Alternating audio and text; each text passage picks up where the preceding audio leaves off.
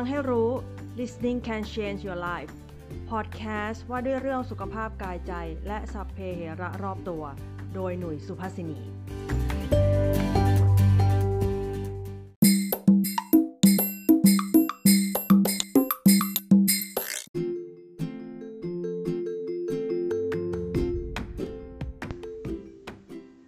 สวัสดีค่ะคุณผู้ฟัง ฟังให้รู้กับหนุ่ยมาพบกับคุณผู้ฟังอีกแล้วนะคะ คุณผู้ฟังในที่นี้ทุกคนเนาะก็อาจจะเคยสงสัยนะว่าเราออกกำลังกายนะแต่แต่ละคนก็จะมีวิธีที่ตัวเองชอบหรือที่ทำอยู่ เอ๊ะแต่ทำไมบางอย่างเนี่ยทำไปแล้วทำเท่าไหร่ก็รู้สึกว่าเออมันไม่ค่อยเห็นผลเท่าไหร่กับตัวเอง หรือว่าเอ๊ะเรายังทำไม่พอกันเนี่ยประเด็นหนึ่งเนี่ยที่มันมีส่วนเกี่ยวข้องที่จะนำมาพูดกันในวันนี้นะคะ ก็เรื่องของโครงสร้างของร่างกายนั่นเอง เคยเอ่อ เอะใจไหมว่านอกจากผลที่เราออกกำลังกายแล้วมันต่างกับคนอื่นเนี่ยเป็นเพราะว่ามีเรื่องของโครงสร้างของร่างกายที่แตกต่างกันด้วยหรือเปล่า วันนี้นะคะเราก็เลยจะมาคุยกันว่า เอ๊แต่ละคนเนี่ยมีโครงสร้างร่างกายแบบไหนกันนะคะในเรื่องแบบนี้เนี่ยมันเริ่มต้นมาจากนะคะในช่วงปีคศ 1940 เนี่ย ดรวิลเลียมเฮอร์เบิร์ตเชลดอนนะคะเป็นนักมนุษยวิทยา แล้วก็ยังเป็นนักจิตวิทยารวมไปถึงเป็นนายแพทย์ด้วยนะคะชาวอเมริกัน เขาได้ทำการศึกษาจากภาพถ่ายของชายและหญิงนะคะจำนวน 46,000 ภาพเนี่ยแล้วก็เลยกำหนดทฤษฎีนะที่เป็นทฤษฎีระบบการจำแนกลักษณะรูปร่างของคน ออกมาได้อยู่ 3 แบบค่ะ เป็น 3 แบบใหญ่ ๆ เลยนะ แบบแรกเรียกว่า ectomor นะคะแบบที่2 mesomor และอันที่ 3 ก็คือ endomor นะคะฟังอาจจะไม่ค่อยคุ้นเท่าไหร่เนาะเพราะมันเราปกติเราเราไม่ได้ใช้คำแบบนี้เรียกเป็นทับศัพท์นะคะแต่5นะบอกเอาอย่างนี้แล้วกัน ectomor ก็คือผอมแห้ง อันนี้คุ้นแล้วเนาะ mesomor ก็คือเป็นพวกสมส่วนนะคะ และอันสุดท้ายเนี่ยก็คือ endomor คือเป็นพวกอ้วนกลมนั่นเอง ทฤษฎีนี้นะคะบ่งบอกถึงลักษณะโครงสร้างแล้วก็แต่ละแบบเนี่ยซึ่งมีผลต่อการตอบสนองต่อการเทรนการออกกำลังกายด้วยนะแล้วรวมไปถึงอาหารที่ต่างกันนะคะการทำความเข้าใจถึงโครงสร้างร่างกายของตัวเองไว้เนี่ยก็เพื่อจะได้วางแผนโปรแกรมการสร้างกล้ามเนื้อแล้วก็เรื่องของการกินนะเรื่องของโภชนาการด้วยนะเพราะรูปแบบที่ต่างกันไปก็ต้องมีวิธีการเทรน แล้วก็แผนการกินที่ต่างกันด้วย นะเราจะมาไล่เรียงกันนะคะ อันแรกเนี่ยก็คือพวกผอมแห้งนะคะ หรือเรียกว่า ectomorph นะคะ ectomorph เนี่ยตามชื่อก็มีคือมีลักษณะผอมแห้งนั่นเองนะคะ เป็นคนที่มีโครงกระดูกเล็ก มีความผอมนะดูผอมแล้วก็เพรียว กล้ามเนื้อเรียวยาวนะคะ โดยปกติจะมีแขนขายาว บ่าไหล่ค่อนข้างบาง แล้วก็อาจจะออกมากว้างเล็กน้อยนะคะ นี่เป็นภาพรวมๆเนาะแต่ลักษณะนะที่เป็นเรียกว่าเป็นคุณสมบัติทั่วไปนะคะของ ectomorph เนี่ยก็คือว่า โครงสร้างและกระดูกเนี่ยมีลักษณะผอมบางนะคะมีเป็นพวกที่ถูกเรียกว่าเป็นพวก hardgainer hardgainer ก็คือว่าเป็นพวกที่เวลาจะสร้างกล้ามเนื้อหรือจะเพิ่มไขมันเนี่ยทำได้ยากนะคะ แล้วก็ทรงของบ่าไหล่บางนะคะ ข้อแขนขายาว หน้าอกแบน แล้วก็อย่างสะโพกเล็กด้วยนะคะ มีลักษณะชัดเจนก็คือผอมนั่นเอง นะคะมวลกล้ามเนื้อเนี่ยบาง แล้วก็เพิ่มน้ำหนักได้ยากนะคะ ระบบเผาเพราะว่าเนี่ยคือระบบเผาผลาญทำงานได้เร็วนั่นเองนะนอกจากนี้เนี่ยนอกจากลักษณะโครงสร้างที่ต่างกันไปนะคะในแต่ละประเภทที่ดรวิลเลียมเขาได้แยกไว้เนี่ยเขายังได้มีการพูดถึงว่าในแต่ละโครงสร้างเนี่ยก็ยังมีบุคลิกที่ต่างกันไปด้วย ในส่วนของ ectomorph นะคะบุคลิกภาพที่เด่นๆ ก็คือเป็นคนช่างคิดขี้กังวลชอบโดดเดี่ยว แล้วก็เป็นคนช่างซ่อนเร้นนะคะ สำหรับคน ectomorph เนี่ยหรือว่าคนผอมแห้งเนี่ยนะคะจะพบว่าเป็นเรื่องยากมากที่จะเพิ่มน้ำหนักนะเนื่องจากว่าเขาเป็นคน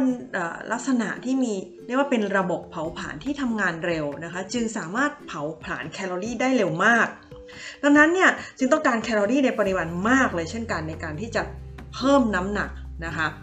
รูปแบบการออกกำลังกายก็ควรเป็นแบบสั้นแล้วก็เข้มข้นนะคะ โดยโฟกัสไปที่กล้ามเนื้อกลุ่มมัดใหญ่ๆนะคะ ควรฝึกแบบในสิ่งที่เรียกว่า compound movement นะคะ compound movement ก็คือว่า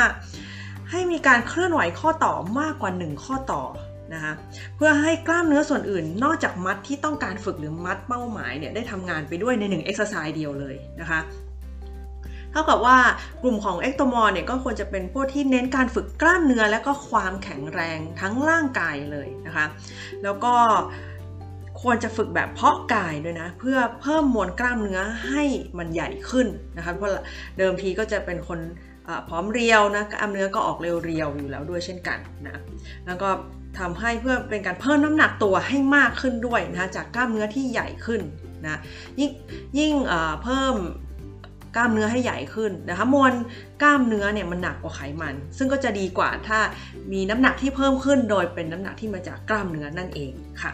ส่วนโภชนาการเนี่ยของคนผอมแห้งหรือเอ็กโตมอลนะคะก็คือว่าสามารถกินคาร์โบไฮเดรตได้มากนะหากเทียบกับคนอีก 2 แบบเนาะที่เดี๋ยวเราจะพูดถึงต่อไปนะคะ แต่ไม่ได้หมายความว่าโอ๊ย จะกิน carb มากเนี่ยโอ้เท่ากับว่าคน ectomorph จะกินอะไรก็ได้ตามใจปากเราจะไม่ส่งผลต่อร่างกายนะกินยังไงก็ได้อย่างนั้นอยู่ดีนะคะแต่ว่าถึงจะเรียกว่าเป็นกลุ่มที่กินคาร์โบไฮเดรตได้มากกว่าใครเพื่อนนะคะ แต่ก็ควรจะเป็นคาร์โบไฮเดรตที่ดีนะคะ คือเป็นคาร์โบไฮเดรตที่ไม่ผ่านการขัดสีเนาะผ่านกระบวนการน้อยผ่านการแปรรูปน้อย ซึ่งเรื่องแบบเรื่องนี้นะคะเคยคุยกันไปแล้วเมื่อ สักสองสาม EP ก่อนหน้านี้ที่เราคุยกันเรื่องคาร์โบไฮเดรตมาแล้ว สามารถเข้าไปเปิดฟังเพิ่มเติมได้นะคะ การที่เลือกให้กินคาร์โบไฮเดรตที่ดีเนี่ยก็เพื่อให้ได้สารอาหารจากธรรมชาตินะคะ แล้วก็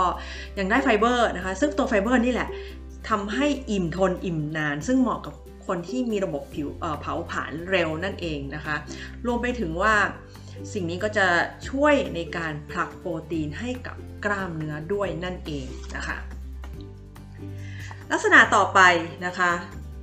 อีกแบบหนึ่งเรียกว่า mesomorph หรือพวกสมส่วนนะคะ mesomorph เนี่ยเป็นคนมีกระดูกใหญ่แล้วก็มีกล้ามเนื้อที่หุ้มก็ใหญ่แล้วก็หนาแน่นตามนั้นไปด้วยนะคะ มีลักษณะทางกายภาพเหมือนนักกีฬาเลย ก็ถือว่าเป็นรูปแบบโครงสร้างที่ดีที่สุดในการเล่นกล้ามนะคะ แล้วก็ ถือว่าเป็นกลุ่มที่โชคดีอะถึงเรียกว่าสมส่วนนะ เพราะว่าจะเพิ่มหรือจะลดน้ำหนักเนี่ยทำได้ง่ายนะคะ แล้วก็เป็นร่างกายที่แข็งแรงโดยธรรมชาติ แล้วก็ยังเป็นพื้นฐานร่างกายที่เหมาะสำหรับการสร้างกล้ามเนื้อด้วยนั่นเองนะคะคุณสมบัติทั่วไปของเมโซมอร์นะคนสมส่วนนะคะรูปร่างเนี่ยอย่างที่บอกก็คือจะเหมือนนักกีฬานะคะมีร่างกายที่แข็งแรง มีไหล่ที่กว้าง ช่วงอกก็กว้างแล้วก็หนานะคะ ลำตัวยาวเรียวไปหาเอวที่เล็กจนเป็นรูปตัววีนะถ้าให้นึกถึงนะก็คล้าย ๆกับนักว่ายน้ำนะถ้าให้ลักษณะเป็นตัววีจะเห็นเลยว่าบ่าเขาใหญ่มากแล้วก็เรียวเอวเป็นเอวลงมานะข้อมือนิ้วมือและปลายแขนก็จะมีขนาดใหญ่นะคะแล้วก็มีกล้ามเนื้อชัดเจนจนมองเห็นได้ชัด อันนี้ก็ทำให้นึกถึงภาพนักกีฬาเข้าไปก็จะเป็นอย่างนี้ แต่ว่าถ้าเอาทรงตัววีด้วยก็คือนักกีฬาว่ายน้ำนี่คือแบบ อืม ภาพชัดเจนมากเลยทีเดียวนะแล้วคนเมซามอมีบุคลิกอย่างไรนะคะก็ด้วยความที่เป็นนักกีฬานะคะก็บุคลิกภาพก็จะออกมาเป็นลักษณะคนชอบการเสี่ยงภัยนะคะมีความกล้าหาญแล้วก็ยังเป็นพวกที่กล้ายืนหยัดด้วยความมั่นใจด้วยนะคะร่างกายแบบ mesomorph เนี่ยจะตอบสนองได้ดีที่สุดต่อการฝึก ที่ในสิ่งที่เรียกว่า weight training นะคะซึ่งจะเห็นผลได้เร็วโดยเฉพาะถ้าเป็นคนที่เพิ่งเริ่มฝึกใหม่นะคะแต่ว่าข้อด้อยนะหากเปรียบเทียบกับพวก ectomorph นะคะหรือคนผอมเนี่ยก็คือว่าคนสมส่วนเนี่ยอาจจะเพิ่มไขมันได้ง่ายกว่าคนผอมนะคะก็คือว่าหมายความว่าก็การละเลยในการในปริมาณแคลอรี่ที่บริโภคเข้าไป เนี่ยค่ะก็อาจจะต้องเป็นสิ่งที่พึงระวังนั่นเองนะคะ ต้องใส่ใจด้วยนะว่าแคลอรี่ที่กินไปอะประมาณไหนนะคะก็โดยทั่วไปเนี่ยการออกกำลังกายที่ดีที่สุดก็คือการผนวกระหว่าง weight training นะคะและก็การออกกำลังกายแบบ cardio ซึ่งก็จะช่วยเพิ่มอัตราการเต้นของหัวใจ แล้วก็สูบฉีดปั๊มเลือดด้วยเช่นกันนะคะแต่ก็นะคะยังไงก็ตามเนี่ยหากเทียบกับ อีกอันสุดท้ายนะคะคือพวก endomorph ที่เราจะคุยอันสุดท้ายที่เป็นเรียกว่าเป็นอ้วนอ้วนอ้วนกลมเนี่ยก็ยังถือว่าคนสมส่วนหรือ mesomorph เนี่ยยังสูญเสียไขมันได้มากกว่านะคะคือก็คงไม่ถึงขั้นวิตกกังวลนะคะกับน้ำหนักมากนักนะเพราะอย่างที่บอกแล้วก็คือเขาเพิ่มและลดน้ำหนักได้ง่ายอยู่แล้วนะคะก็สิ่งที่ ดีนะคะในการออกกำลังกายสำหรับกลุ่มนี้ก็คือว่าก็พยายามรักษาให้อยู่ในระดับพอดีพอดีแล้วกันเนาะก็สมส่วนแล้วก็ให้สมส่วนยาวๆไปแล้วกันนะแล้ว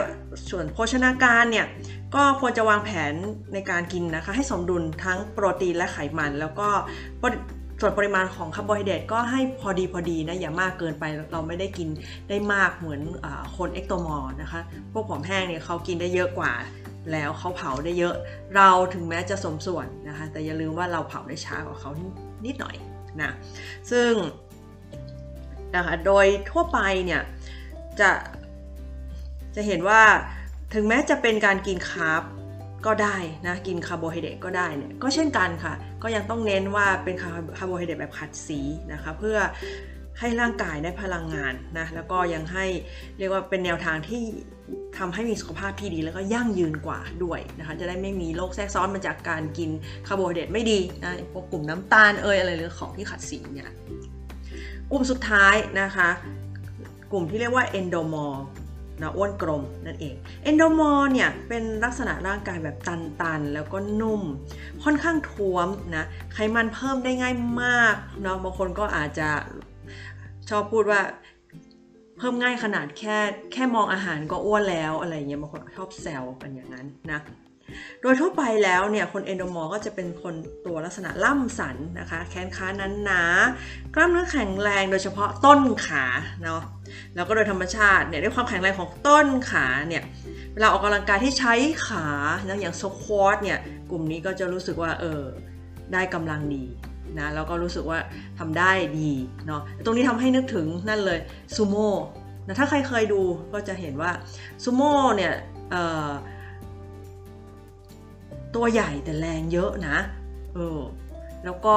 มีความยืดหยุ่นไม่น้อยเลยทีเดียวเท่าที่เคยเห็นมาเนาะเขานั่งเรียกว่ายองตัวลงไปแบบสควอตเนี่ยโอ้ยแล้วก็โยกขาทีละข้างเนาะมีกำลังมากเลยทีเดียวเนาะ เวลาเวลาเอนโดมอร์เนี่ยก็อยากจะเทียบไปทางที่กลุ่มซูโม่นะมีว่าอืมไม่ใช่ตัวใหญ่ตัวใหญ่ดูอ้วน แต่ว่าโหแรงเยอะมากจริงๆนะ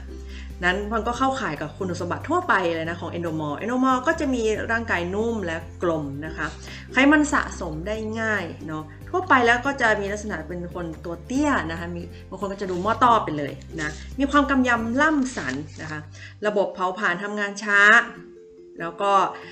มีกล้ามเนื้อก็จริงแต่จะเห็นกล้ามเนื้อไม่ชัดเจนเนาะก็นึกถึงซูโม่อีกเช่นกันว่าเออก็ไม่ค่อยเห็นกล้ามเนื้อจริงๆด้วย แต่แรงก็เยอะจริงนะและนะสิ่งที่เรียกว่าเป็นบุคลิกภาพนะคะของคนเอนโดมอร์ก็คือจะมีความร่าเริงนะคะเป็นคนน่ารักแล้วก็เป็นคนชิวๆนะแล้วในการออกกำลังกายสำหรับคนที่เป็นประเภทแบบเอนโดมอร์เนี่ยนะคะก็จะ เป็นการเรียกว่าเวลาออกกำลังกายไปแล้วเนี่ยสามารถเพิ่มน้ำหนักได้ง่าย แต่ก็น่าเสียดายที่ว่าเวลาเพิ่มไปสัดส่วนที่ส่วนใหญ่จะเป็นน้ำหนักที่เพิ่มขึ้นก็จะเป็นไขมันได้มากกว่ากล้ามเนื้อเนาะเพราะเขาสะสมไขมันได้เร็วนะดังนั้นเนี่ยเพื่อให้ไขมันเพิ่มในระดับที่ต่ำนะคะก็ควรออกกำลังกายแบบ cardio ควบคู่ไปกับการทำ weight training โดยการโฟกัสการ train ที่มีการทำแบบวนซ้ำอย่างเช่น HIIT เนาะที่หรือที่เรียกว่า high intensity interval training ที่เป็นการ train แบบการออกกำลังกายแบบเร็วเนาะ แล้วก็สลับกับแบบช้าสลับกันไปเนาะอาจจะ 15นาที20นาที30นาทีก็แล้วไปทำวนไปนั่นเอง อันนี้เราก็เคยพูดกันมาแล้วเนาะรวมไปถึงก็ควร train ทั้งร่างกายนะทั้งตัวนะคะ เพื่อให้เห็นผลไม่ใช่การ train โดยโฟกัสไปยังส่วนใดส่วนหนึ่งนะคะส่วนโภชนาการนะคะของคน endomorph เนี่ยก็คือจำเป็นต้องมีแผนที่เข้มงวดกว่าร่างกายแบบอื่นๆเนาะเป็นกลุ่มที่ ควรบริโภคนะคะคนกินคาร์โบไฮเดรตให้น้อยเนาะอย่างที่รู้กันอยู่แล้วว่าเพิ่มน้ำหนักมันง่ายเนาะแต่เพราะนั้นให้จำกัดคาร์โบไฮเดรตแต่ไปเพิ่มโปรตีนให้มากขึ้นนะคะซึ่งก็จะมีส่วนช่วยในการเรียกว่าเพิ่มกล้ามเนื้อนั่นเองเนาะแล้วก็แต่ยังไงก็ตามนะต่อให้เราว่าเออเราเลี่ยง carb หรือกิน carb แต่น้อย หรือคาร์โบไฮเดรตเนี่ยนะคะ ก็ขอให้เป็นคาร์โบไฮเดรตที่ดีนะคะไม่ขัดสีผ่านกระบวนการให้น้อยเช่นกันนะคะนี่คือ 3 ลักษณะโครงสร้างใหญ่ๆนะคะของอคนเราที่ถูกแบ่งออกมานะคะโดยดรวิลเลียม แต่ทั้งนี้ทั้งนั้นเนี่ยถึงแม้จะถูกแบ่งออกมาขนาดนี้นะคะ แต่ว่าก็ไม่ว่าจะมีโครงสร้างลักษณะร่างกายแบบไหนนะคะ ที่เราเป็นอยู่ในปัจจุบันเนี่ย ก็อย่าเพิ่งไปน้อยใจหรือว่าคิดว่าตัวเองจะจะทำนั่นนี่โน่หรือออกกำลังกายไม่ไหวนะคะหรือบางคนก็อาจจะบอกว่าฉันทำได้มากกว่าที่ที่มีการแบ่งกลุ่มไว้เอง มันก็เป็นส่วนหนึ่งที่จะบอกว่าบางทีตัวโครงสร้างก็อาจจะไม่ได้บ่งบอกศักยภาพที่แท้จริงเสมอไปด้วยนะคะ แล้วก็อีกอันนึงก็คือว่าการเทร่างกายตามโครงสร้างเนี่ย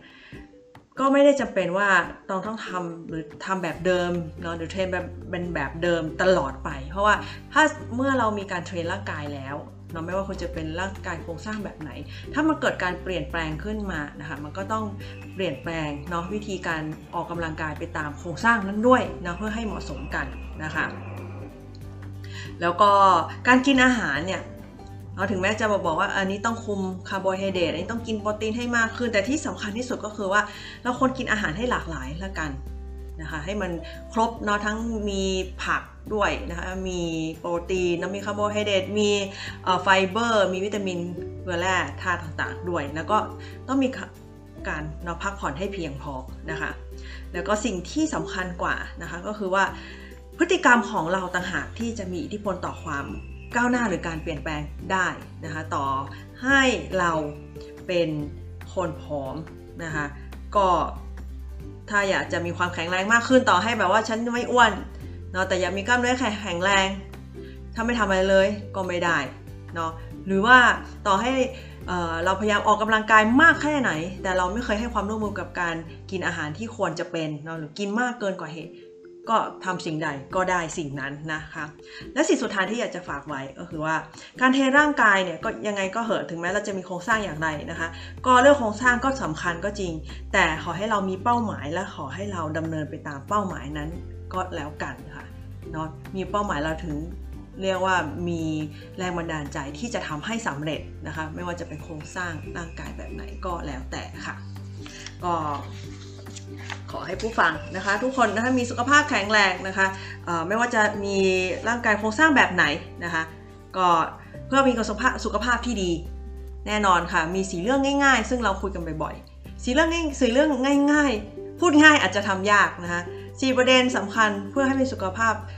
ที่ดีนะคะก็หนึ่งก็เรื่องของการกินให้ดีกินให้ดีนะคะอาหารที่ดีแล้วก็มีความหลากหลายนะคะ แล้วก็เรื่องของการออกกำลังกายนี่ก็ขาดไม่ได้ เพราะว่าร่างกายมนุษย์ถูกออกแบบมาให้เคลื่อนไหวนะคะไม่ได้อยู่เฉยๆ แล้วก็เรื่องของการพักผ่อนก็เป็นเรื่องสำคัญนะคะเอาแต่ออกกำลังกายหรือเอาแต่ทำงานก็ใช่ว่าจะดีนะคะเพราะนั้นเนี่ยเมื่อใช้ร่างกายแล้วก็ต้องให้มีการพักฟื้นหรือฟื้นฟูด้วยนะคะและสิ่งสุดท้ายก็คือทั้งหมดที่จะดีเนี่ยก็เมื่อมีจิตใจที่ดี นะคะความเครียดก็เป็นต้นเหตุของโรคภัยหลาย ๆ โรคด้วยเช่นกันค่ะ ก็วันนี้ก็ขอฝากไว้เพียงเท่านี้นะคะ ไว้เรากลับมาเจอกันใหม่ใน EP หน้าค่ะ สวัสดีค่ะ